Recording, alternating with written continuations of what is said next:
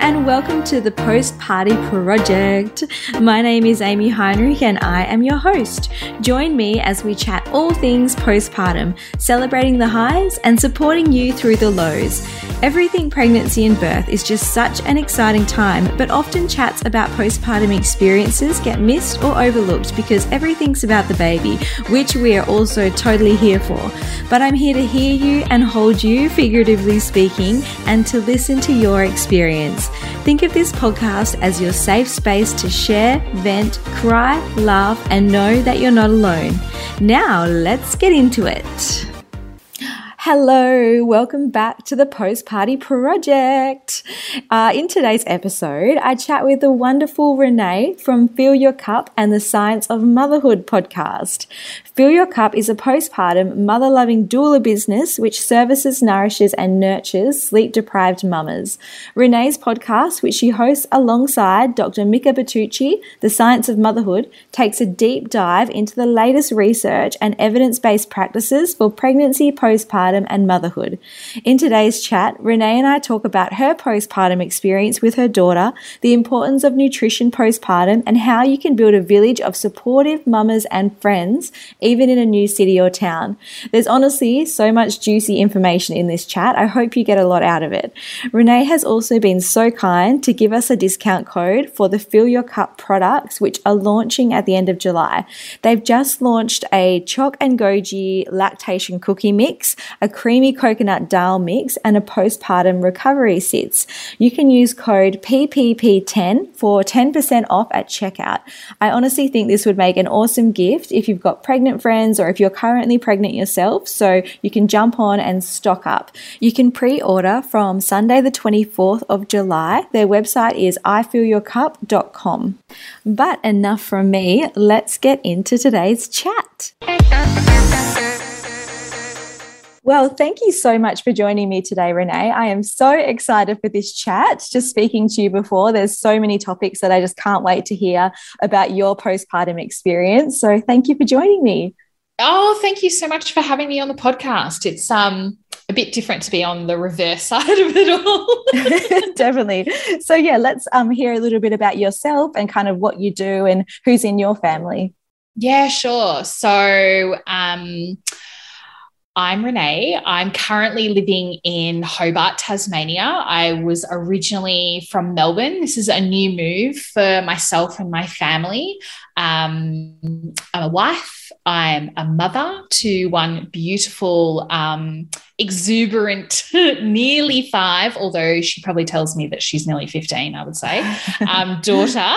Um, we are one and done. So we are just going to have the one child. I thought I would break the three generations of only children on my partner's side, but um, I will probably dive in a bit deeper about the hows and the whys around that um, shortly. But um, yeah, so I am the director of Fill Your Cup, which is a postpartum doula mother loving business.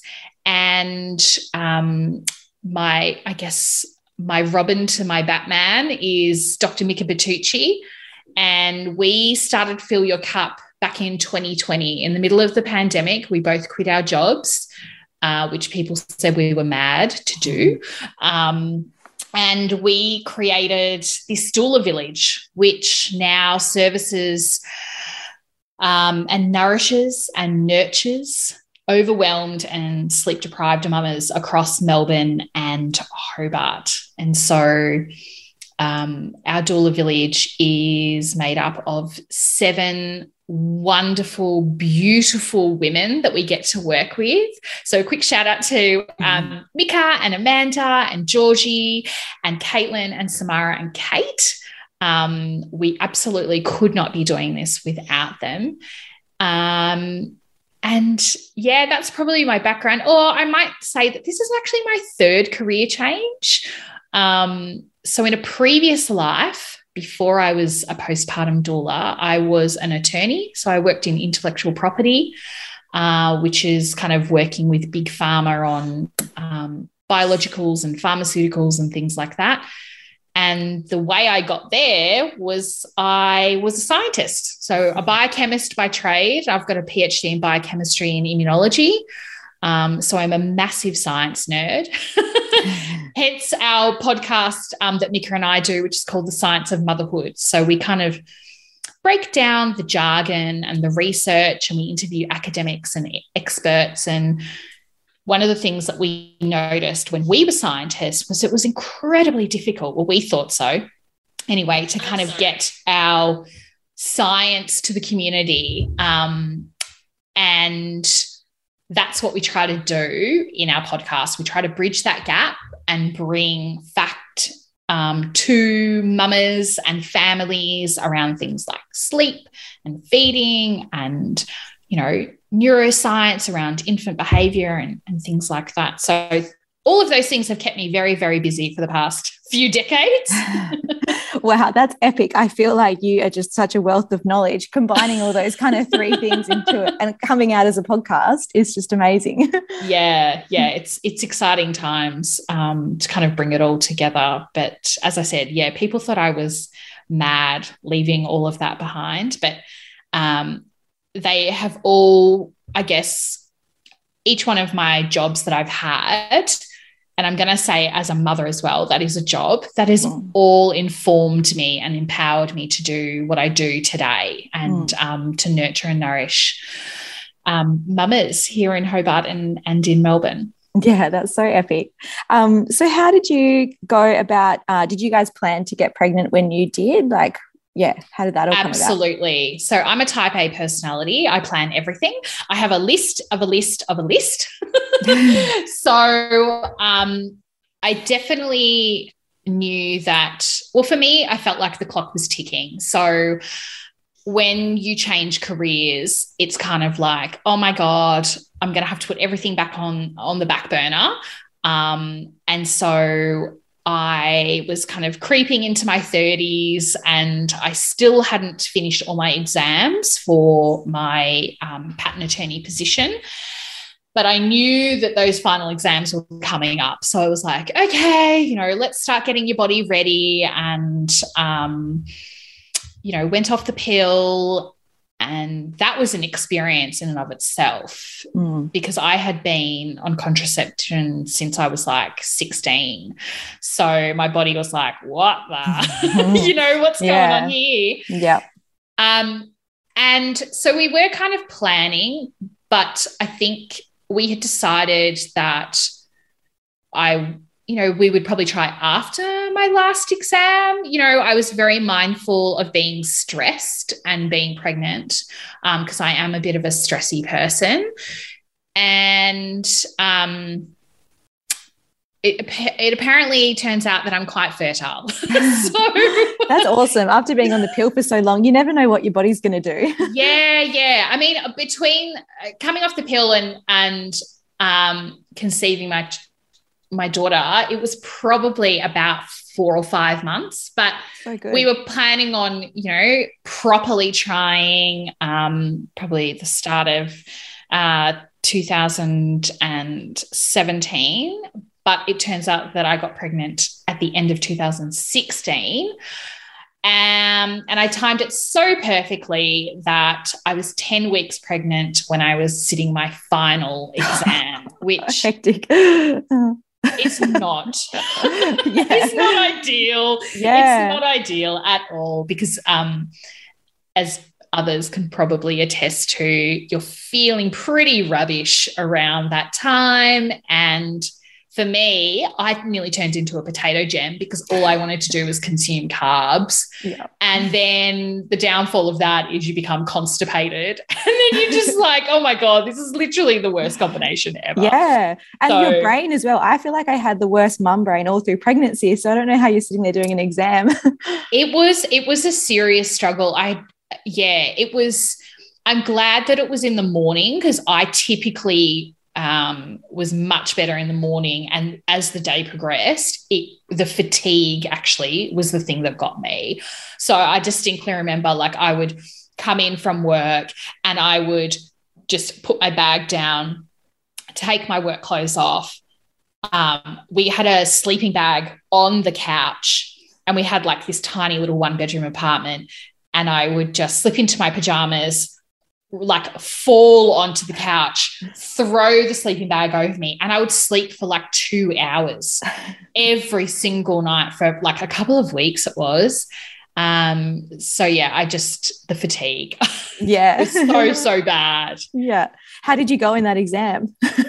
well, I passed. So but I guess I think that, you know, I, I do want to flag though, that was something that really concerned me as well. I mean, I had just done four years, three, three and a half years of, you know, education again. My employer at the time had paid for that course. I was just about to become qualified. So theoretically, they were going to start to get their money's worth, you know, mm. of, of investing in me. And here I was getting pregnant. And it was mm. something that played on my mind a lot.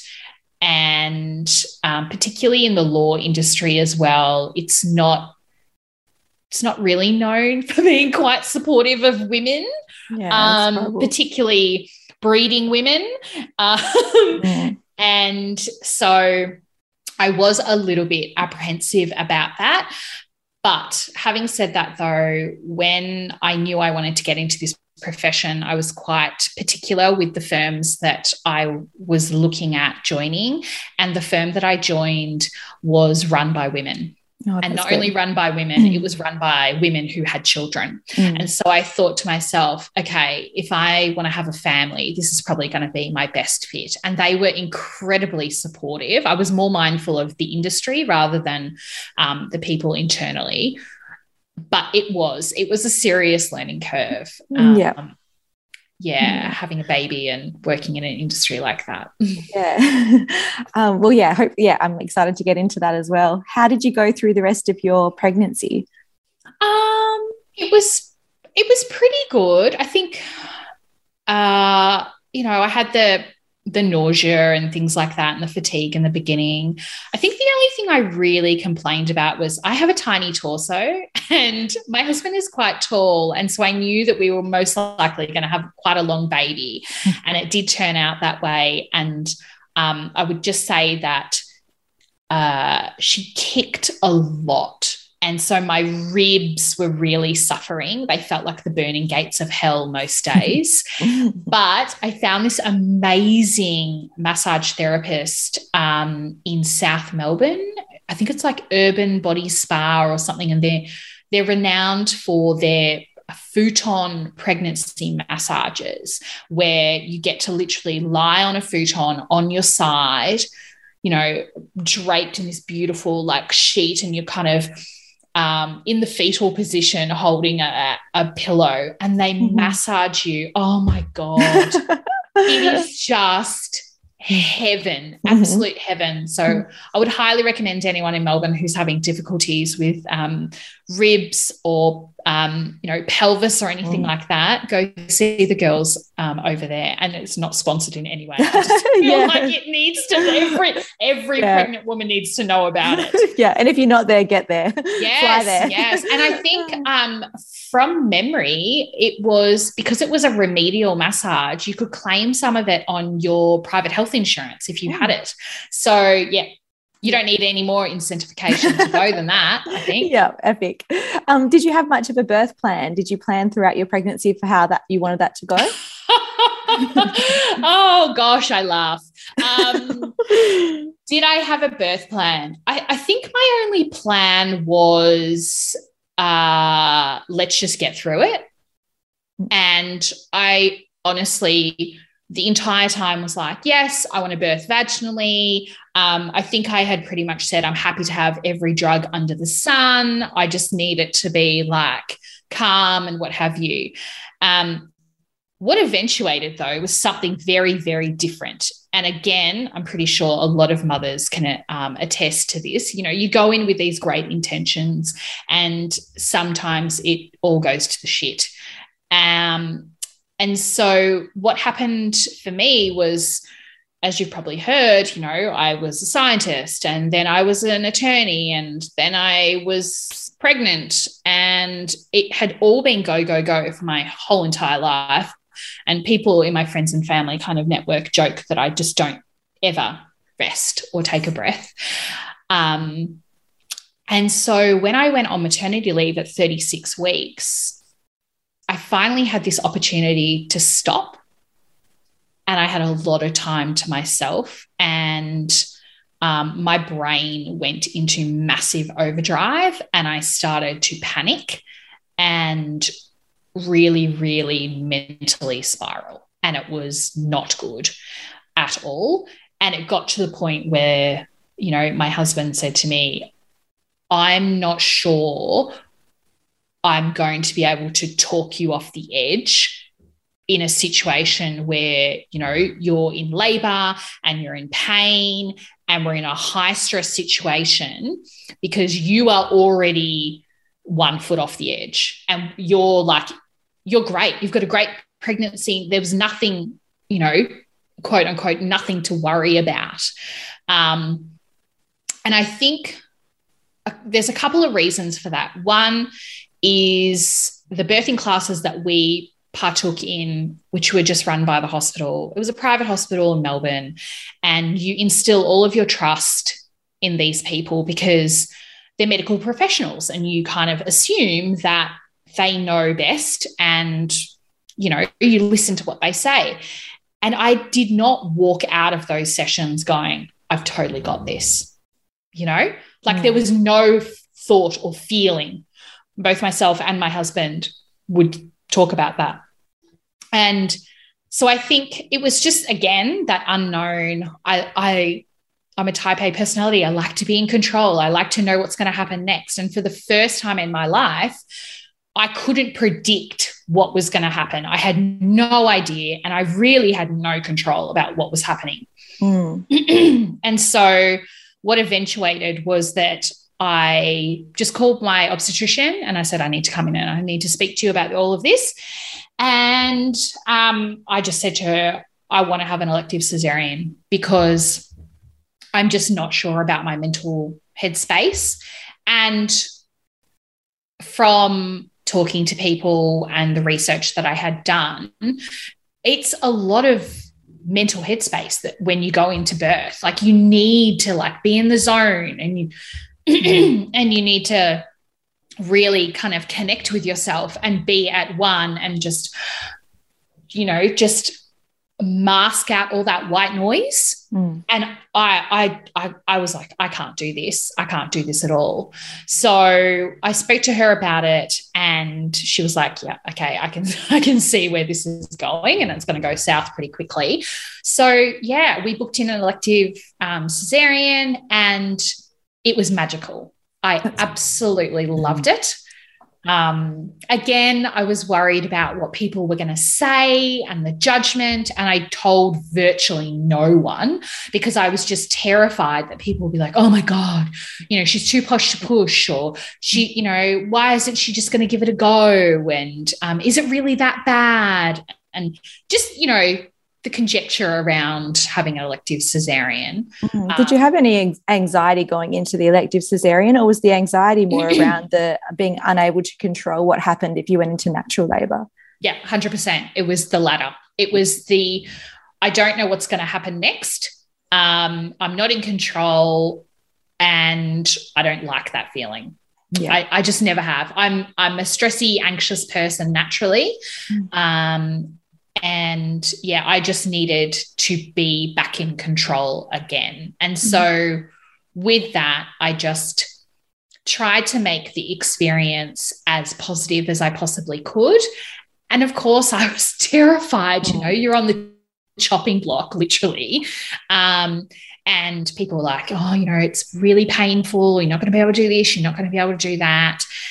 And I just, I was willing to risk all of that just mm. to be in control. And I think that says so much about where my mental health was at mm. that point.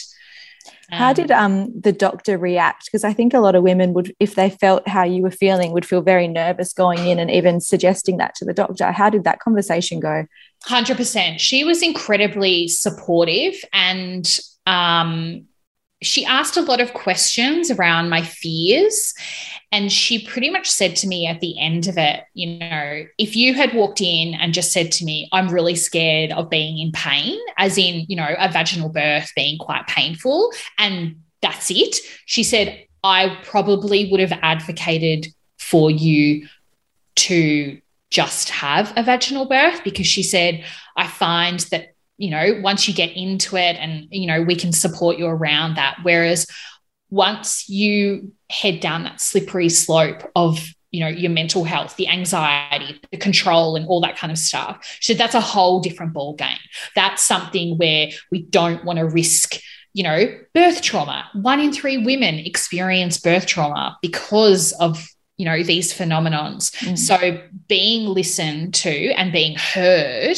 and respected for um, my wishes was everything that I needed um, at that point. But she was, she was amazing. Like she was just, yeah. I mean, she's an obstetrician. She's born and paid to be cool, calm, and collected. So, um, it was it was such a spectacular birth. I loved it so much. Oh, so how did you go into that then? How did you plan um, for that to all come about?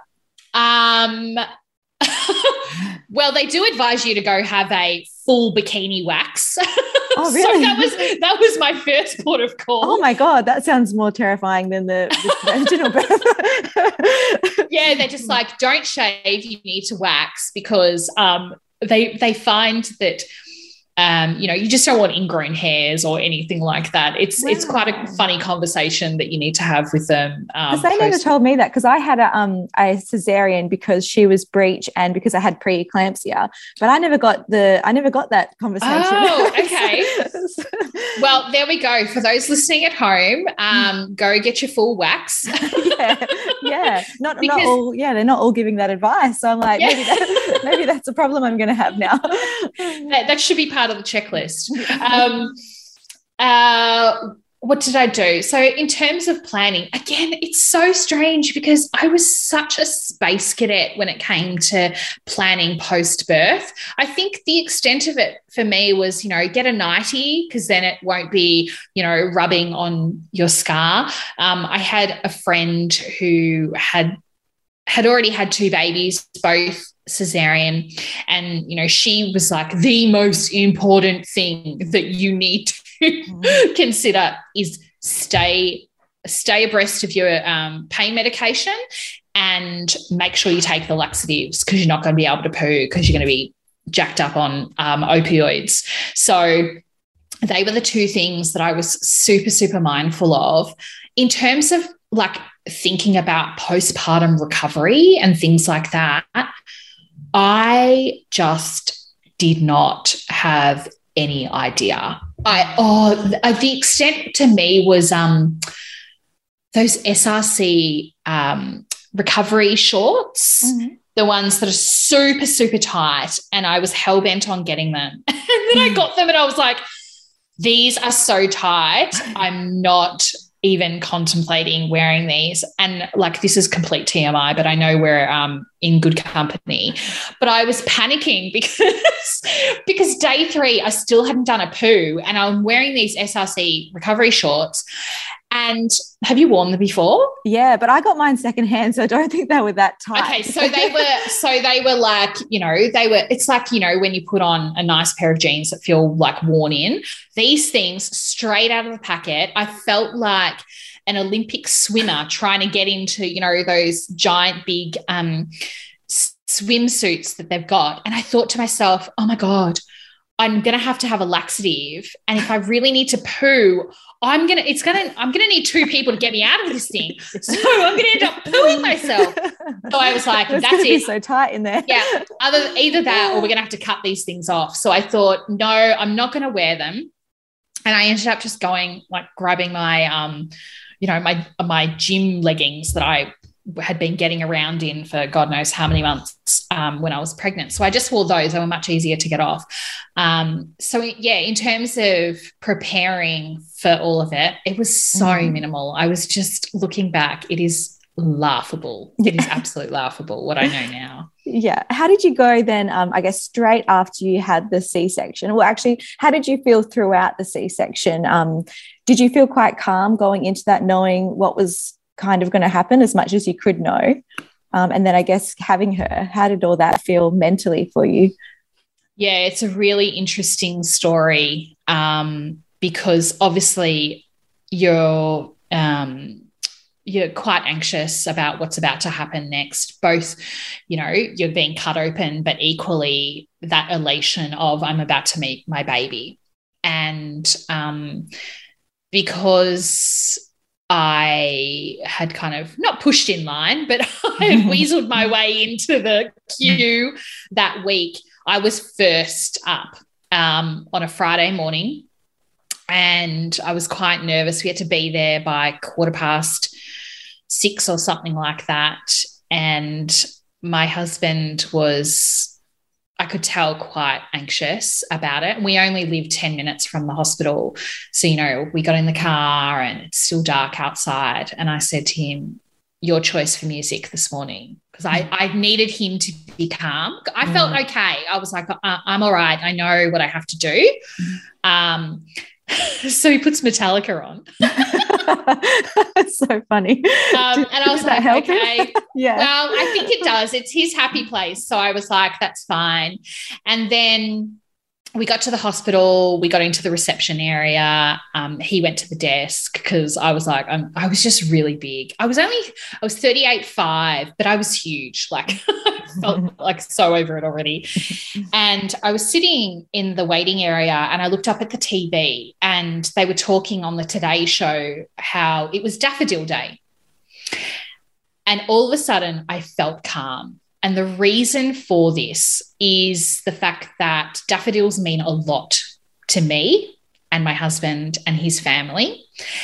Um, and the reason behind that is when my husband decided to propose to me, we had flown from Melbourne to Tasmania and we drove out to his nan's old property.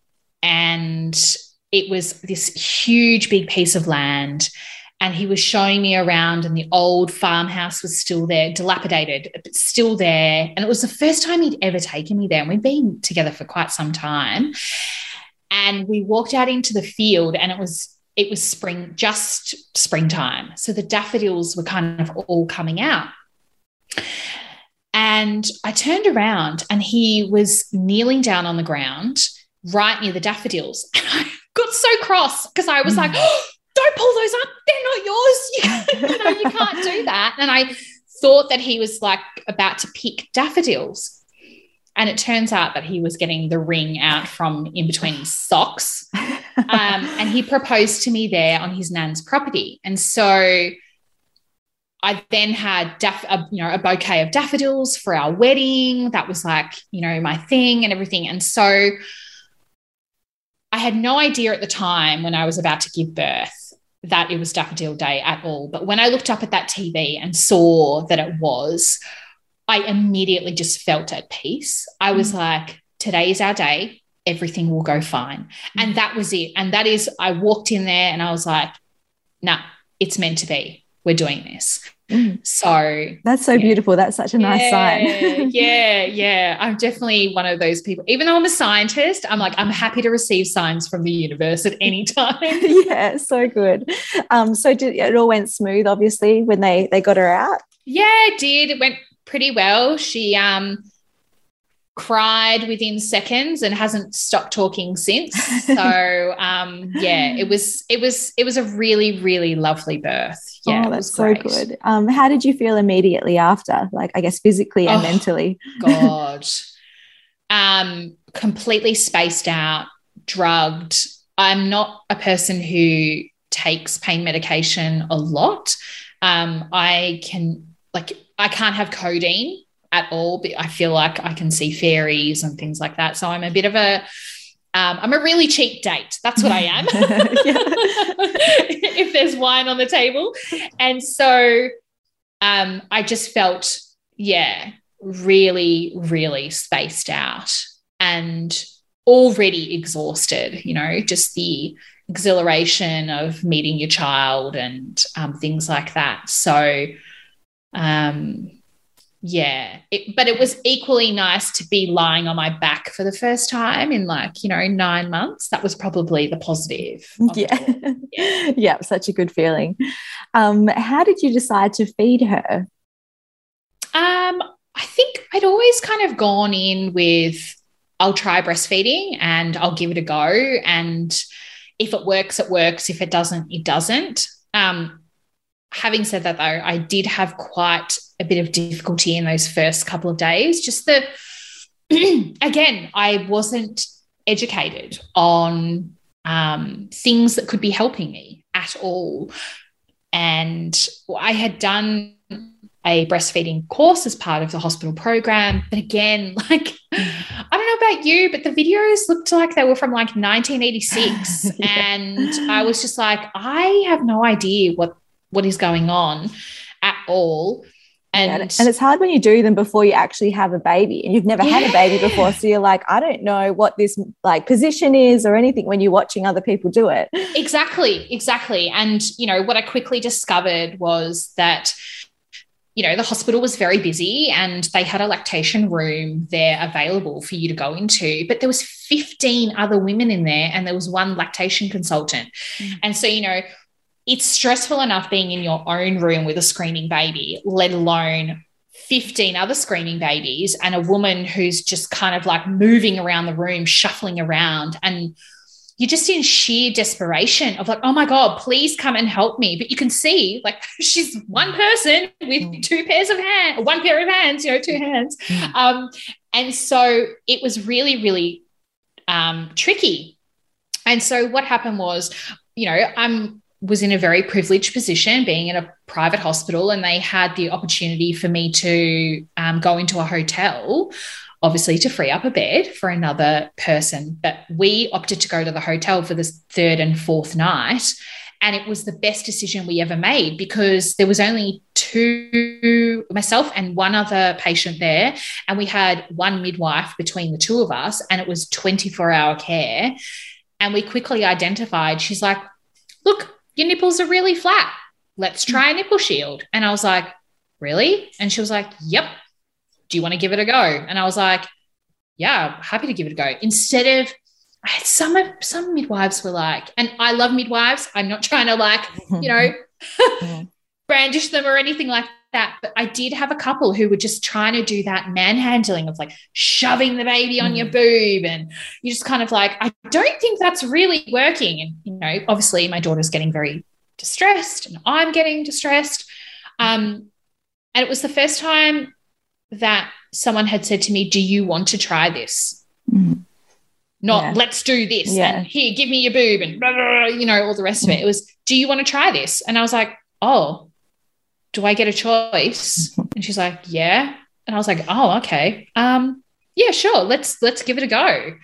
Um, and after that, it was just full steam ahead because finally, you know, she had something to latch onto. Yeah. Um, so yeah, it was having said that though, I always had, I think in the back of my mind that I was like, this could turn at any time. And you know, you hear about breast refusal. I, I mean, I, I, see it with clients all the time now. Mm. And some mums either have to top up or whatever it is. So I was very, very fortunate. I did have one bout of mastitis, um, but that was very late on. And I think that was because I had returned to work and I was pretty stressed and mm. started wearing an underwire bra again. And, you know, that, yeah. those classic combinations. Yeah. Yeah. Apart from that, it was, it was pretty good. Yeah. yeah. Oh, that's awesome. So, um, how was it when you got home and settled in with her? I was fortunate enough to have my mother-in-law stay with us for two weeks, which was amazing. Um, you know, to just do the washing and make some meals and make sure that we were well fed and things like that. And it's funny though, because I didn't research anything about postpartum. I was just obsessed with the pregnancy journey and to the extent of like, oh, yeah, I just want a vaginal birth. And then that's just stopped. Like, I had no clue about postpartum whatsoever. And it's one of the things that I talk to our, um, you know, our clients about.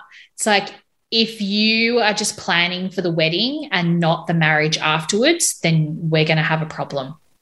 You know, yeah. you got to think about the journey afterwards. And I had no idea. I had two, you know, freezer packs of spaghetti bolognese in, you know, in the freezer. And I was like, oh, it's fine. I'm going to be home all the time with this baby. Mm-hmm. I'm going to have so much time on my hands. It's going to be amazing.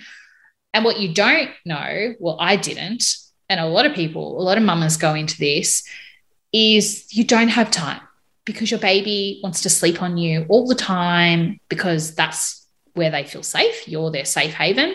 And for the first, um, you know, two to three months, they don't actually realize that they're outside of the womb, you know, so yeah. they need to be with you all the time. Um, so, yeah, it was quite a struggle. And the sleep deprivation just was next level for me. Mm. Yeah, I think you just think like, because I was kind of similar. I just, you see people on Instagram or like, I don't know, unrealistic, but it's mm. like you hear mm. people say that, um, oh, you can do work or whatever while the baby naps, or you can do this while the baby naps. And that's all well and good if your baby naps in their bed. but I was like, well, then you have unrealistic expectations like, okay, well, why isn't she napping in her bed? And then I yeah. felt like I was beating myself up a lot, like, what am I doing wrong? And now that I know what I know, I'm like, that yeah. is completely normal. You need to give yourself time just let them sleep on you or like even now she likes to nap on me and she's like almost 18 months. So yeah. yeah it's yeah. just normal. And there's absolutely nothing wrong with it. As you say it is it is normal. And i think normalizing motherhood is one of the things that we really need to start getting better at doing mm. because as you say we're exposed to so much on social media um, and and even in our own communities. Um, uh, we we've lost our village. We've lost that and, and that was for me that was the issue because we had moved to a new suburb when i was about 32 weeks pregnant. I knew no one. I had no family no friends close by. I was you know one of the first people within my friendship group to um, have a baby. And so when you don't have that village, you're not observing the women around you. You're not observing your aunties, your cousins, your older sister, or, or someone like that around, you know, how are they managing with that baby? What are they doing? What's working? What's not working? What do they need? Um, in order to thrive. And, you know, traditional cultures, if we look to them and learn from them, it is completely opposite to what we do. I mean, in our kind of communities, we're having giant big baby showers. I had one. Okay. I'm not, I'm not saying they're wrong or right or whatever, but it's about the baby shower. It's about people coming over and going, Oh, I come, can I come and have a look at the baby? It's like, don't stop. Like it really needs to start to reposition back to the mother. Traditional cultures put mothers on a pedestal. As soon as they have a baby, they are like the queen of the village. They do not lift a finger, they do not cook, they do not clean, they do not look after other, you know, older children. It is the women and the community who does that for her and they do that because they understand that when a woman becomes a mother, it takes so much for her to recover from that, from a great pregnancy, let alone like, you know, quite a challenging pregnancy. And she needs to, first of all, replenish her body of all the nutrients that she's lost by growing her baby, right? Mm. That in and of itself is a huge task. Mm. And so, you know, she needs those kind of nutrients to recover and then add the layer of sleep deprivation on top. Mm. And that, you know, sleep deprivation is used in the military as like, you know, warfare mm. and like add a screaming baby to that mix. And it's just a downward spiral. Mm. So I just don't think, um, I, I really don't think mothers are valued enough in this society. And it's because we're told that we can do it all and we're super women and we've got, you know, that's where we've been put on a pedestal mm. and we're in nuclear kind of families now. We don't have a lot of family and friends nearby. Mm. And it's almost like we've lost that support network where we call in to just look after the mum, not the baby. Mm. Um, yeah, that's definitely what I felt um, during my postpartum. And again, you know, these are all the things that we talk about with our clients. If there's one piece of information that I would give them is fill your freezer with food because the food is what is going to fuel you in your postpartum recovery. So if you mm-hmm. had absolutely no village, no community support, nothing, the food is what is going to keep you going. And if you've got that already there, ready to rock and roll, and all you have to do is throw something in an oven or put it on a you know in a pot on the stove or something like that it's just going to be so beneficial for you and your body particularly if mm-hmm. you're breastfeeding as well for your child as well yeah um, what was your experience with your own postpartum nutrition and your journey through that Again, I laugh. so, you know, I was, as I said, I was a biochemist. I should have known better. I should have un- like really understood what was going on. I made the fatal error of stopping my um my pregnancy vitamin as like the day that I gave birth. Um, I had a rubbish vitamin looking back. Again, I didn't do the research on it. I trusted the healthcare system and you know my doctor said oh yep go have that prenatal vitamin everyone probably knows what it is it starts with e mm-hmm. um, i do not recommend that one at all and there's reasons behind that um, which i think would be a podcast in and of itself. Yeah yeah. But the the quality and the bioavailability of the particular nutrients and and um, substances in there are not great. Um, there's much better ones out on the market, but in terms of postpartum recovery, like I was eating toasts and, and Tim Tams for God's mm. sakes. Like yeah. Nutrigrain sustained me. I don't know how I didn't get a sponsorship deal out of that because I was consuming that at the rate of knots. And looking back, the reason behind it is because it was sugar and it was protein and it was carb and it was all in one meal. And that is what my body was craving. But I know now the types of things that um, mothers should be having. And mm. um, that's how we kind of developed our fill your cup mama menu. So we do all of our cooking in home for our mamas, and they get a beautiful menu to help replenish and um, recover in that postpartum period. So you're looking at things like um, eggs, animal products, um, things that are very soupy and brothy to get that hydration back into them because they've just lost they've lost a human being, you know, yeah. like, yeah. you know, yeah. that's vacated. Mm. They've probably lost um, blood along the way. So you want things that are really iron rich. So if you can stomach liver in a really nice palatable form, like chicken liver and things like that, that is amazing as well. Um, lentils, dark kind of green leafy vegetables um, are amazing for iron and they're great for fatigue, right? Mm. So anything where you can kind of kick the fatigue to the curb is amazing. Collagen. Oh my goodness. Collagen, collagen, collagen. It is like the mainstay of pretty much every single one of our dishes at FYC. Any opportunity to sneak bone broth into a meal, we do. And the reason is that it is um, responsible for healing connective tissue and skin. So if you think about a mama's body when you're pregnant, your stomach is stretching, stretching, stretching. Your uterus is stretching, stretching, stretching. Everything is stretching. And so you need all that beautiful connective tissue through collagen to replenish all of that. And also with tissue healing as well. So, particularly if you've had a C section or you've um, torn, you got an episiotomy or something like that, collagen is going to become your best, best friend.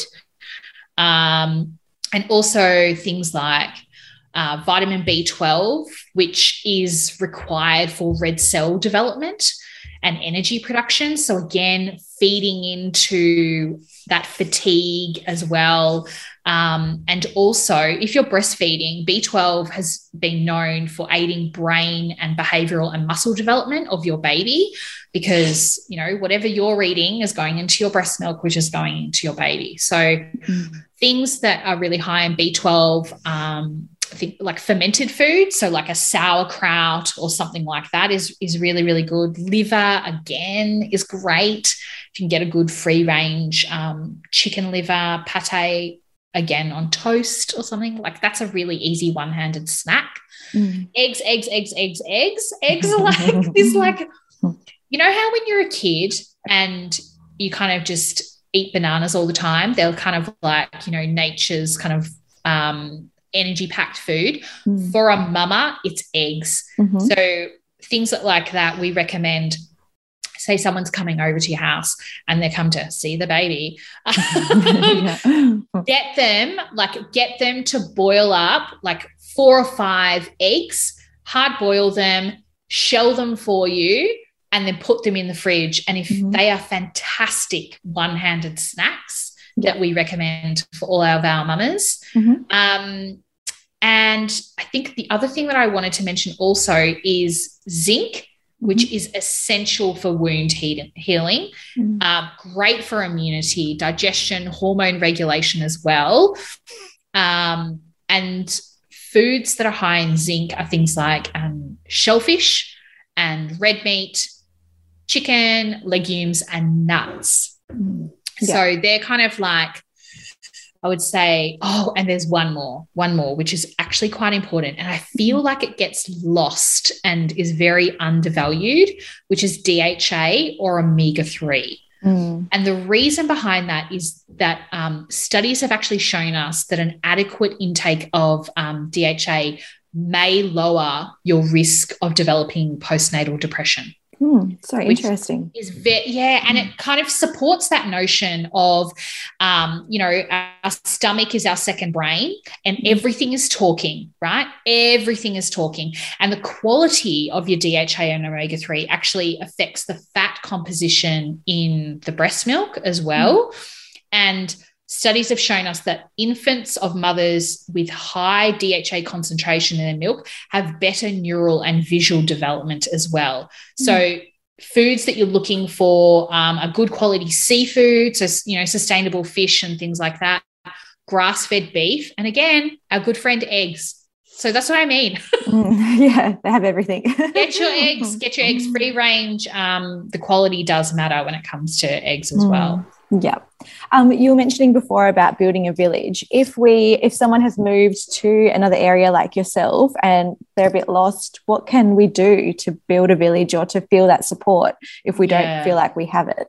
Yeah, exactly. Great question. And it's something that I d- didn't really have a clue what I was doing back then. But again, lessons learned and, you know, welcome to motherhood. Mm. Um, I had to do it again when I came here to Tasmania so I knew a couple of mums here, but I was reflecting on it and um, wrote down a few notes, and we ended up turning it into a full podcast for Micka and myself because we felt like it was something that we really needed to kind of get out there.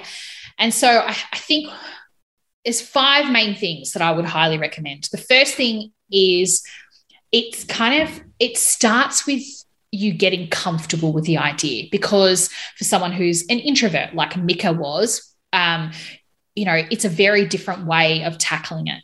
Even as an extrovert like myself, it's that, oh my God, you know, I'm going to have to go out there and find new people to kind of share and be vulnerable mm. with because that's what you're going to do. Mm. That's the best type of village that you need. Someone where you can be vulnerable with them and they're not going to judge or anything like that. So, you know, it, it does. It starts with getting comfortable with the notion of building this village the second point is finding like minded mothers. I think that's really important because obviously, like any friend network, you, you, don't want to be stuck with people where you're like, oh, that is not a value I have, you know, that type yeah. of thing. Um, that can get really tricky again when you're trying to be vulnerable and trust those those women in the group or men you know it doesn't matter who it is um, they're all part of the village Um, my recommendation for that is find local play groups, you know, sports clubs, talk to people at your local grocery store, you know, over the fence. One of the first people that we met were literally our neighbors, like, you know, 50 meters over there. It's just that's, I guess that step is the bravery part. You know, you've got comfortable with it. Now you need to be brave and kind of step out of, of that comfort zone. Mm. Um, and then you need to gather. So typically there's you need a champion in your village, someone who's a bit organized um, and who's happy to gather everyone. Mm. Um, that could be you, that could not be you. You might want to rotate, take a roster system, whatever it is. Um, but you do need someone to kind of champion that village.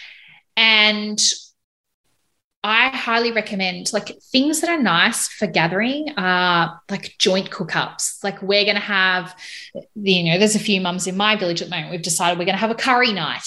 Um, and so everyone's going to make a different curry and the kids can all get together. And it's really nice to kind of have a buffer zone of everyone looking after each other's kids. Like it's just so much yeah. easier when you parent together. Mm-hmm. Um, offering to babysit their kids for like an hour and you take it in turns, just having an opportunity to step out of the house by yourself, go for a walk, listen to a podcast, you know, while you're doing that, having some self care time is invaluable. We know that the research tells us that so, so often. Um, self care is so important, particularly for reducing postnatal depression and or anxiety. Um, and I always recommend once you've done that, pass it on find someone else who needs a village. Start like a second village with you know some other like-minded people that maybe you know you don't think might fit into this first one but pass it on. Bring other people into the village where you can. Um, that always helps. Mm, yeah so good. So such good tips. Um, is there anything else that's kind of popped up for you that's been really challenging throughout your postpartum experience? Um for me, my number one anxiety and challenge, I think, is the sleep industry. So I fell into the giant big rabbit hole of um, a sleep consultant telling me that I needed to XYZ. And I guess the, mm. the context around that is that I went to my GP for my daughter's six week um, kind of immunizations and examinations, stuff like that. And she said to me, Oh, wow, you look really tired. And at the time, I knew that I was tired, but I was like, oh my God, someone has actually vocally just said that to me to my face. And I'm thinking, am I supposed to look refreshed? like, you know, yeah. I didn't just step off a plane from Hawaii. I have a six week old. Yeah. You know, oh my God. In, in one kind of thought, I was thinking, yeah, I know that. and then that other, like, you know, that kind of devil on your shoulders going, should you be looking this bad? Oh, wow. Yeah, like, do you look worse than normal? Yeah. Oh, wow, you look really, you really, other people are noticing you look really tired. And again, it comes into that, um, that mum guilt, that judgment of like, oh my God, people are noticing that you're not doing a good job. That's what I felt like. You're tired, you're not doing a good job, you have to fix it. And and I said, Yeah, I actually, yeah, I am really, really tired. Um, and she said to me, Oh, what's going on? And I'm thinking, Well, I have a newborn, like, surprise. Um, and I said, Oh, well, look, you know, she's only sleeping 45 minutes at a time. She goes, Oh, no, you'll need to change that. And I was like, Hmm, what? And she was like, No, you'll need, you, know, you'll need to fix that. Don't, don't want to keep that going. And I was like, Oh, okay. And for the first time, again, it was like, I'm doing something wrong. My baby's broken. What am I doing wrong? Oh, we oh, we need to fix it. Quick, let's fix it. Let's fix it. Again, type A personality. We need to fix everything. You're the problem solver, Renee. You've always been rewarded for being a problem solver. Okay. So, and again, I don't like judgment. So I was like, right, we need to fix it. We need to be doing the best that we can. I need to be the best mother that I can. And so she gave me um, a number to a sleep consultant and it just spiraled. It absolutely spiraled from there. It was that classic one minute in, one minute out when you're trying to get them to sleep. And because because she had set me on this one minute in, one minute out, I started to count minutes, right? And that is where it really fed off my anxiety. And so when my daughter would go to sleep, I would literally be timing it. I'd be like, you know, and the schedule that they gave me, it was like, she needs to be in the cot for X amount of time. And, you know, if she wakes up early, then you leave her in the cot because that still counts as time. And that always that always never made sense to me. I was like, but she's awake. How is that? I was like, how is that still sleep time? Like that, like, you know, like, don't overthink it. I'm kind of like Russell Crowe in Beautiful Mind, like trying to like work out like all these equations of like, what is what? What how does that work? And um that was definitely one of the worst decisions I made because being quite an anxious person already, as I said, I was counting the minutes when she was going to sleep. And it turned into this horrendous um, spiral where I would get really cross if she didn't have the time to sleep that the schedule had told me. what I know now is that's complete bullshit. Um, you can bleep that out if you like to.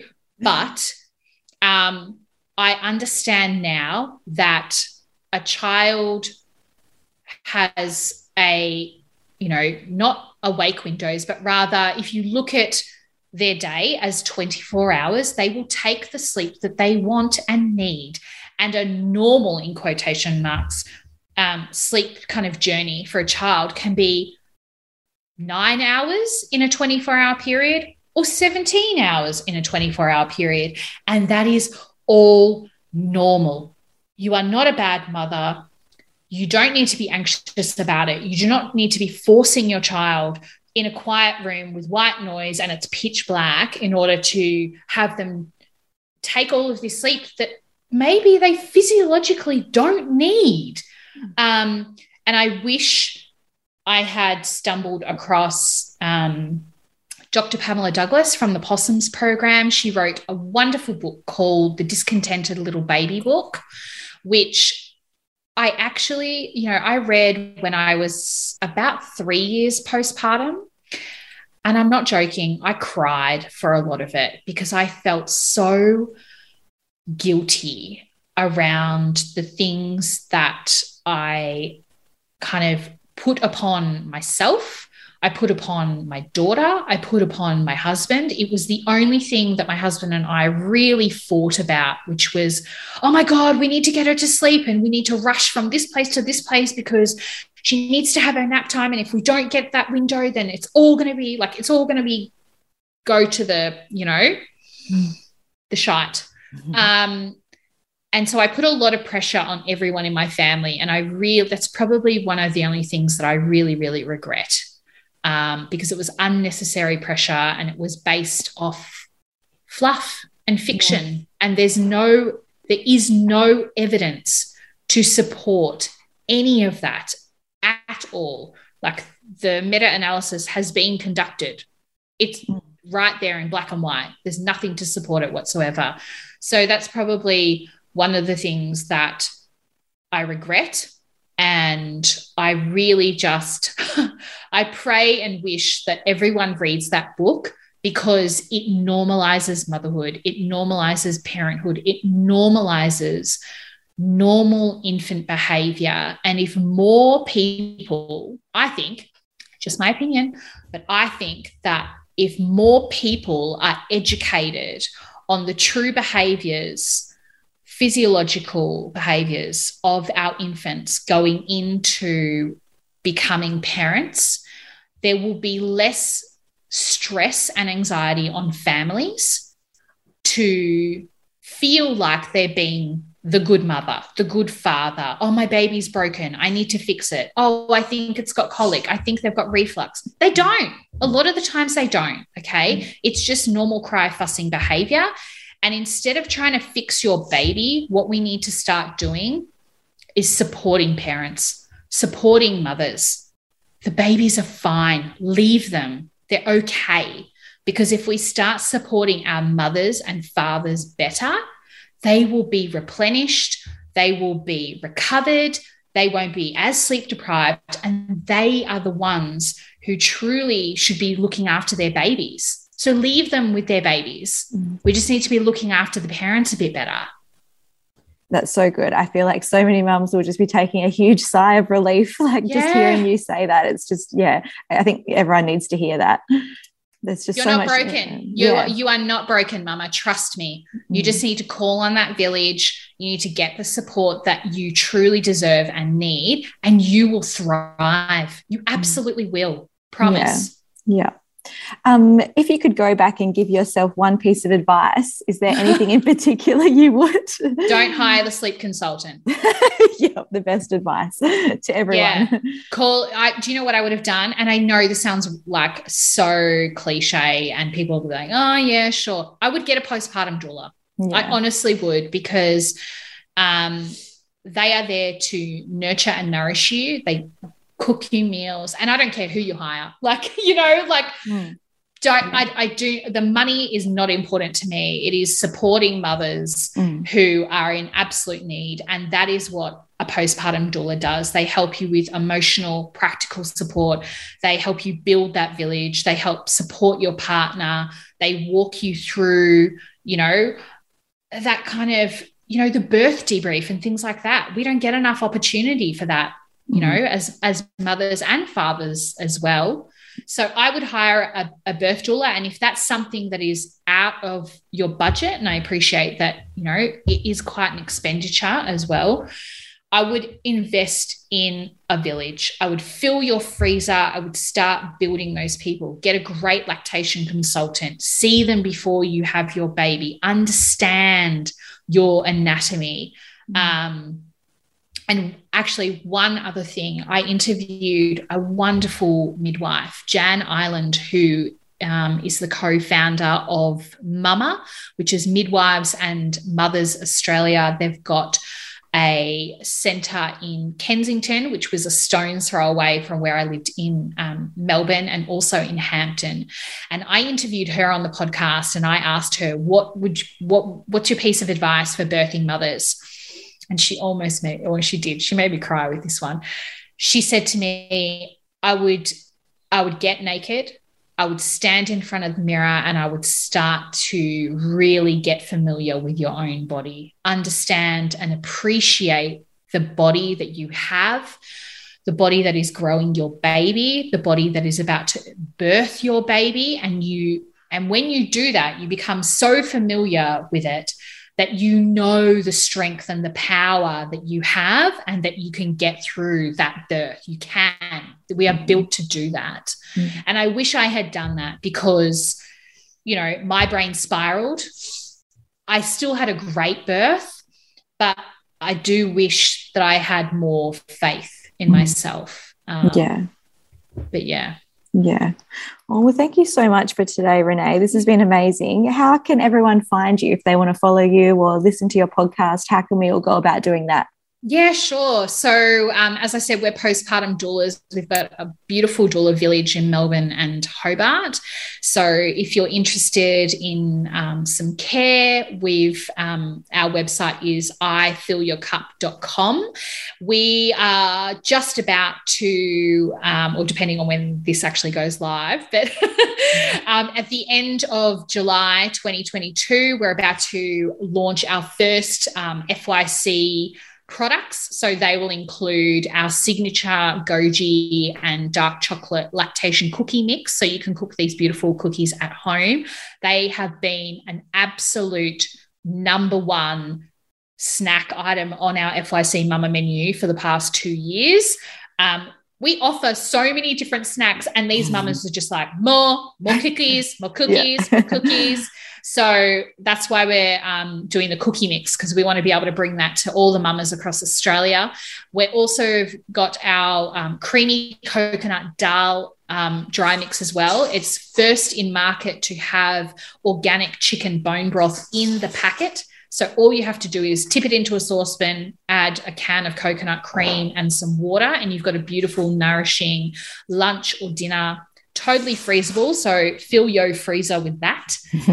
And of course, it would be remiss of us to not have some sort of Lux Pamper um, product as well. So we've got our postpartum recovery sitz, which has got seven organic um, botanicals in it, as well as some um, magnesium chloride salts to kind of soothe that sore cha cha after your birth. Yeah. Um, so, yeah, ifillyourcup.com. They'll go on sale um, at the end of uh, July. Our podcast is The Science of Motherhood. And if people want to reach out to us on social media, we're typically over on Instagram, mostly I would say. So we're at fill your cup underscore. So um, yeah, thanks so much for having me though. Thank oh you. God, I honestly feel like we could have spoken for another hour. There are so many points that I was like, oh my God, more on this, more on this. But yeah, if, if people want more, they can go and listen. I'm, I, I'm so excited to dive into a lot of your episodes as well. I know I'll learn a lot from you as well. Oh, thank you. Cool. That's really thanks. sweet. I hope you enjoyed today's chat with Renee. I have left the information on how you can follow Renee and how you can order those delicious meal kits from her website in the show notes. If you enjoyed this chat, don't forget to share it with a friend, post it on your social media account, um, and leave me a review. It would just help me so much to get these beautiful postpartum stories out into the wild. Thank you.